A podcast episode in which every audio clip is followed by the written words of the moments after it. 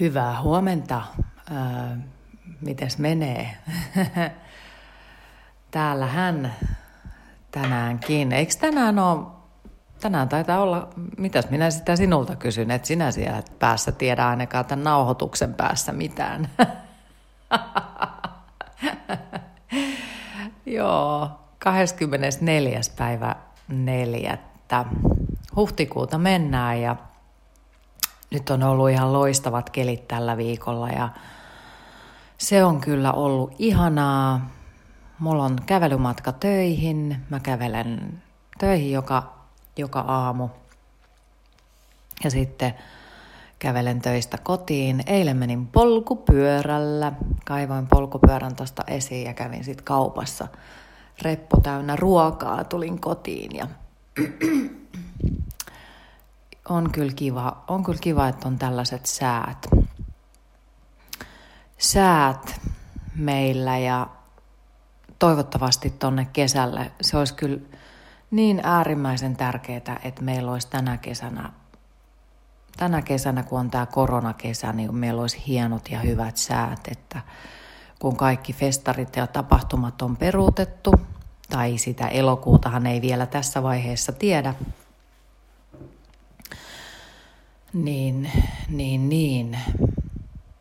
Olisi kyllä tärkeää, että olisi ainakin sit sellaiset säät, että ihmiset pystyis matkustamaan Suomessa jonkin verran, sen verran kun koronalta pystyy, ja pystyisivät sitten viettämään aikaa ulkona. Joo, kyllä se on, kyllä se on mielenkiintoista. Tämä aika on jotenkin niin järjettömän mielenkiintoinen, kun kuuntelee kai oikeastaan kenelle tahansa tässä nyt on soitellut ja ollut yhteydessä tämän viikon aikana, niin kaikilla on jonkinlainen uudistumisprosessi käynnissä. Että jotenkin ihmiset on, osa on niin kuin lannistuneita ja niin kuin tässä aikaisemminkin tällä viikolla pohdin sitä, että monen ihmisen elämä tuntuu se tulevaisuus ihan puurolta, kun ei tiedä yhtään, mitä siellä tapahtuu. Anteeksi. Täällä tämä aamu käheys jälleen. Niin tota, onhan se vähän sellaista, että, että tota, se varmasti pelottaa se tulevaisuus. Toiset rakentaa jo ihan kovasti jotain uutta. Miettii, että ok, että mitä tämä on niinku se uudistumisen paikka ja nyt minä uudistun. Ovat lähteneet tekemään jo sen uudistumisen eteen jotain, jotain varasuunnitelmia ja, ja rakentavat sitten niiden päälle, että – on kyllä. Tämä on niin kuin hyvin vahvasti kokonaisuudessaan sellaista uudistumisen, uudistumisen aikaa meille kaikille. Ja se ei välttämättä ole hirveän helppoa se uudistuminen. Se voi tuntua tosi tosi raskaalta. Mm. Olen hyvin myötätuntoinen tälle asialle ja minua kyllä koskettaa nämä riittää tosi paljon. Joo. Mä oon tänä aamuna herännyt myöhässä. Mulla kello soittaa 6.15 ja sitten mä heräsin ihan siis päämykkyrässä vähän vaille seitsemän. Aivan tukkasekaisin silleen, että mä mietin, että mikä päivä, kuka mä oon, se kuka mä oon, niin se saattaa jopa niin kuin ihan hetken aikaa pyöriä mielessä, koska on niin tokkurainen.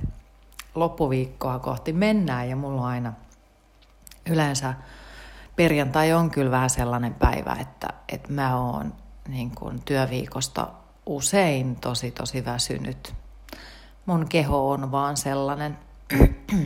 ja, tai keho, ehkä, ehkä sanoisin aivot mun aivot on sellaiset, että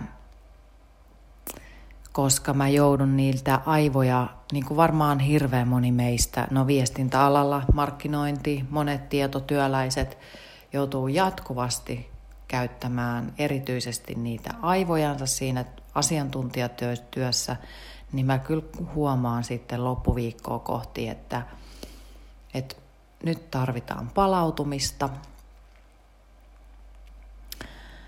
Ja katsotaan tulevaisuudessa, se voi olla, koska meillä saa, nythän tietysti etäillään, mutta vietetään, vietetään tämmöisiä niin kuin etäpäiviä saa ottaa itsellensä.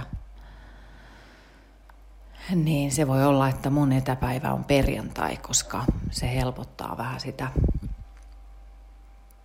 sitä työn tekemistä. Ja saa muuten nähdä, miten tässä tulee käymään, koska ihmisethän vielä varmaan pitkään saattaa etäillä, niin, niin tota, toi työelämä tulee muuttumaan ja mä kyllä kannatan sitä etätyötä, koska se joillakin ihmisillä, niin kuin mulla esimerkiksi, niin kun on avokonttoreita, niin mun työ häirintyy semmoisesta avokonttorityöskentelystä tosi paljon. Mulla on koko aika semmoinen olo, että mä olisin jossain messuilla ja se, että siinä on sitä hälinää ja muuta ympärillä, niin mua ainakin se rasittaa, että joku liikkuu siellä tai sitten kuuluu ääniä tai jotain muuta, niin se keskittyminen on tosi vaikeaa.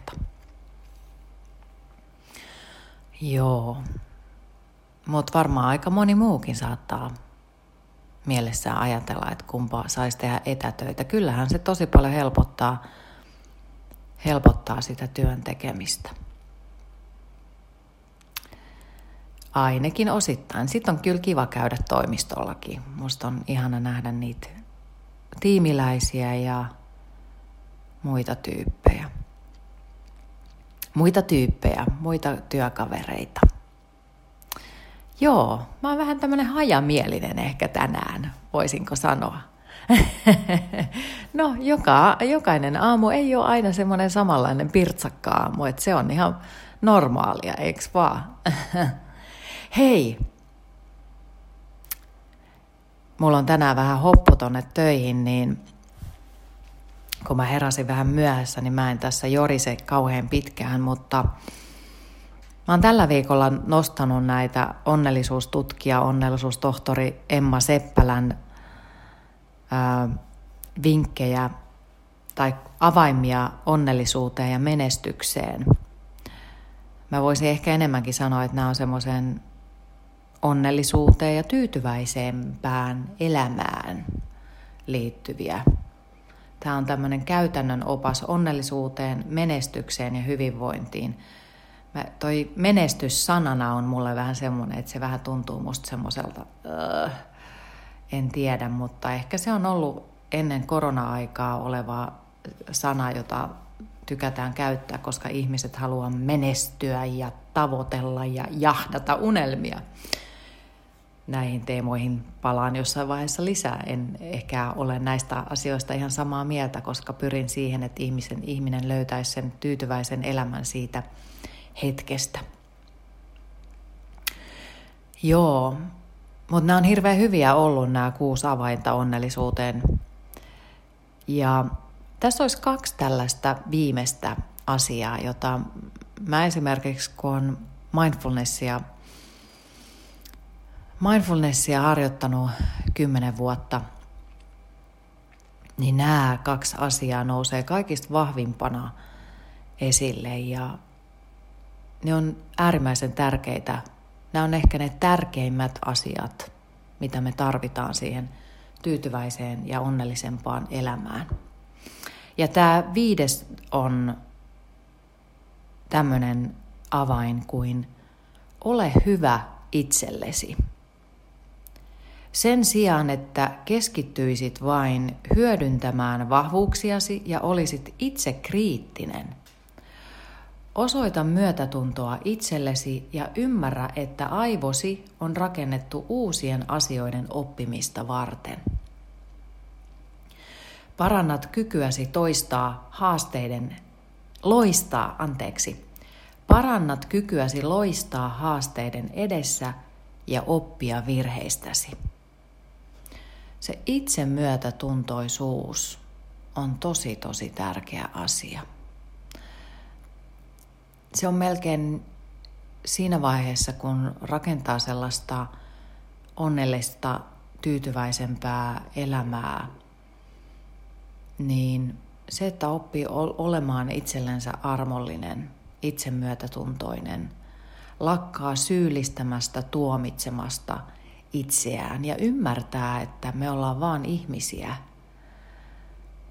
niin se on todella tärkeä havainto.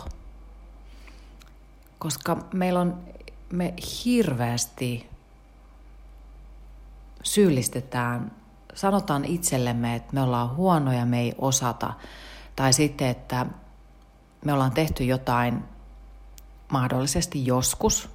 Voi olla, että muutama päiväkin sitten on tullut äkäisesti huudettua jollekin tai tehty jotain sellaista, niin me tuomitaan itseämme sellaisista asioista tosi paljon.